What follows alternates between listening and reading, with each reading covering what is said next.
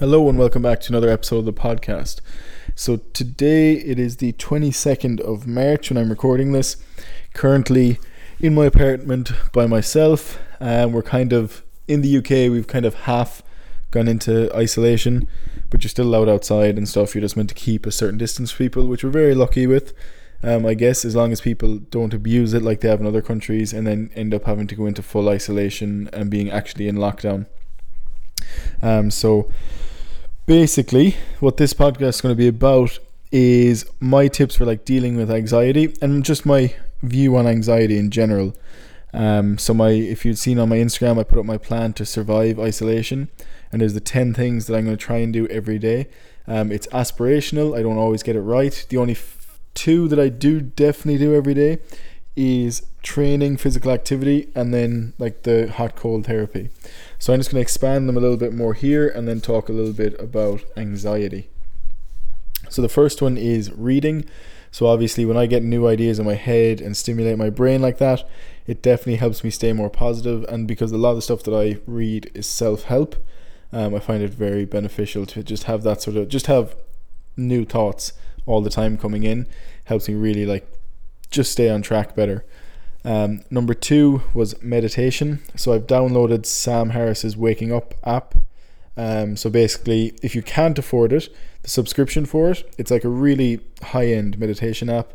Um, it comes with podcasts, comes with lots of, lots of things. Um, but it's like a subscription thing. But if you can't afford it, you just click a button and tell them that you can't afford it, um, and then you get a year for free automatically. They'll set you up, and then within a year, if you still can't afford it, you can just do it again for free. So it's a really good service in that way. Um, it's like 40, 40 or fifty dollars for the year. But if you literally can't afford it, they don't check or anything. You just say I can't afford it, and they'll send it to you for free. So that's something I definitely recommend looking into because Sam Harris is a really, really well thought out and well spoken person. Um, I've been following him for quite a while, and I think he's doing this because he really wants to help people. Um, so I think that's something that you should look into if you don't meditate. Um, hot cold therapy. So, oh, sorry, I skipped number three. Number three was 30 minutes of physical activity. I put 30 minutes on it um, because I didn't want people to be too intimidated by the amount of exercise, but I usually do at least an hour of exercise per day. Um, it's just because it's something I enjoy, it's something I'll always do. Um, I don't exercise really to look better, I exercise to feel better, and when I push myself really hard physically, I just get a feeling that I don't get from anything else. Um, so if you're feeling down, no matter how depressed or sad you might be or anxious, if you exercise intensely to the to the point where like you can barely breathe, um, because you're pushing yourself so hard and everything is hurting, you're definitely not going to be thinking about your anxieties or your worries. You're going to be thinking about stopping. So if you just keep pushing through that, I find you just can't be anxious and pushing yourself that hard at the same time. Number four is hot cold therapy. So basically, what I do with that, I explained it on my story the other day. But for anyone who wants to know what it is, I basically hop into a shower, go as hot as I physically can. Um, if you have a steam room or a sauna, even better. Just go as hot as you can take for as long as you can take. You're literally sweating in the shower, um, which is a weird feeling. And then you go as cold as you possibly can and stay in that for as long as you can. And then you keep switching between them. I always try and finish with the cold um, just because you don't want to be sweating when you come out of the shower, and also it closes your pores when you go ice cold like that before you get out, which is better than having them open, I think. Um, also, the reason you do that is because it's a an acute stress where you're under stress for kind of a set period of time and you can control it, um, compared to just like chronic stress or chronic anxiety. Um, what happens is you actually feel a lot calmer when you come out of it.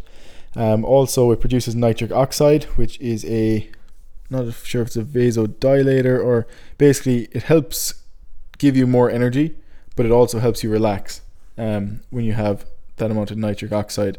It's what gives you like that pump as well in a lot of like um, supplements for the gym, like pump products. It's like nitric oxide precursors that give you that pump.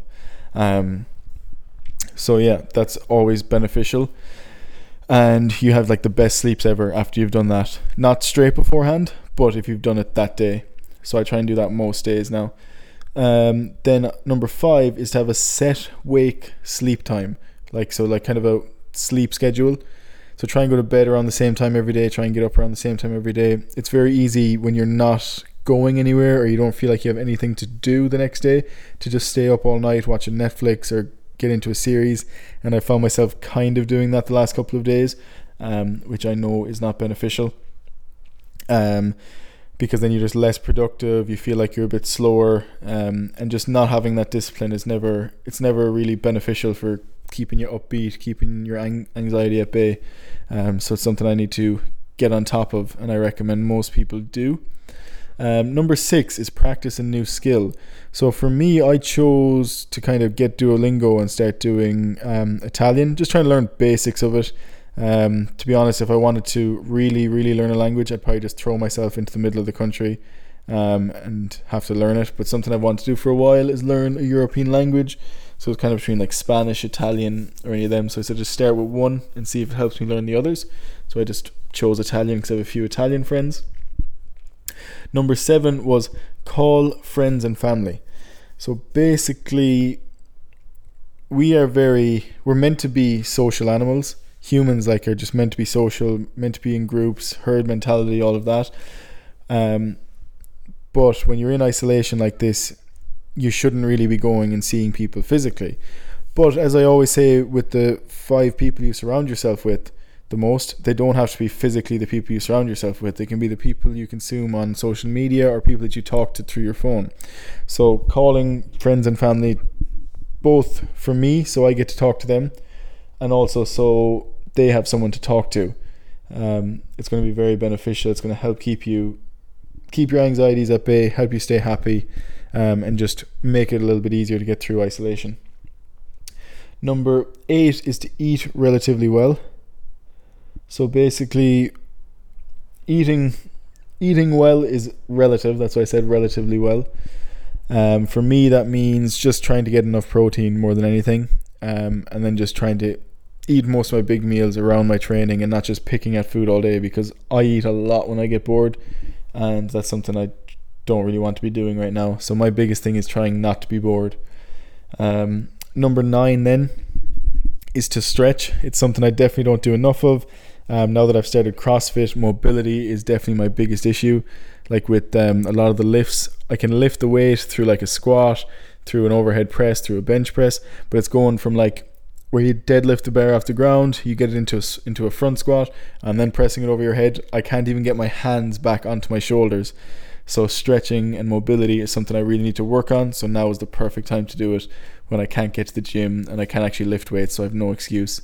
Um, number ten is to get as much daylight as I can.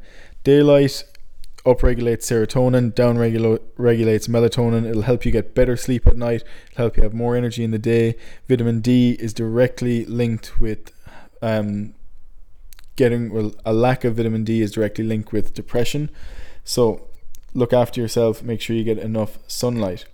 Um, anxiety is kind of the theme of today's podcast. This is my second time recording it, so I'm not sure if I said this at the beginning, but I just want to talk a little bit more on that. Um, so for me, like I've suffered with anxiety for probably most of my life, and for most of that time, I didn't know what anxiety was. Um, I didn't know what that feeling actually was, and when I'd hear people talk about it, it never really resonated because I guess it's different for everybody. But it's definitely something I suffer with, and it's definitely something that has caused me to do most of those things on the board. Um, exercise for me like when people ask how do I stay motivated with exercise, or like when they see me do crazy kind of like runs or like crazy is relative. I know I've had people on the podcast who have done 24 hours running nonstop, so my stuff seems pretty small compared to that. But when you have no like reason as such, people are like, why why are you putting yourself through this? And to be honest, I much rather the pain of a really really tough workout than the kind of pain you have inside your head of anxiety or worrying about nothing. At least when you're putting yourself through that sort of pain, you have a reason to be stressed out, which is what happens with exercise. Like you, it's a stress. When you're putting yourself through intense exercise, like, well, I have a reason to be stressed out right now, so it's fine. And then once you stop exercising, all that kind of anxiety just goes away, that stress just goes away, and you're nice and calm, usually like an hour afterwards. Whereas if I don't do that exercise, I just have that chronic anxiety, chronic stress throughout the day, just worrying about stupid things. Whereas it just puts things in perspective when you really, really push yourselves. And it's kind of made me grateful for the anxiety that I have because most of the things that I get done are as a reaction to being I don't want to be anxious right now. So I'm going to go put myself through this physical feat, um, push myself really hard, get stuff done work wise, whatever I need to do, get myself into that flow state so that I don't feel anxious anymore. So I guess in a way, like as bad and all as anxiety is when you when you're just doing nothing, um, when you do the it, it forces you to do the things. Well, you kind of have to decide. You either have to choose your suffering through anxiety, or you can choose it by doing stuff that gets rid of your anxiety, even if that stuff is hard. Um, and I think a lot of the stuff that I do, I wouldn't do it if it wasn't for I'd be anxious otherwise.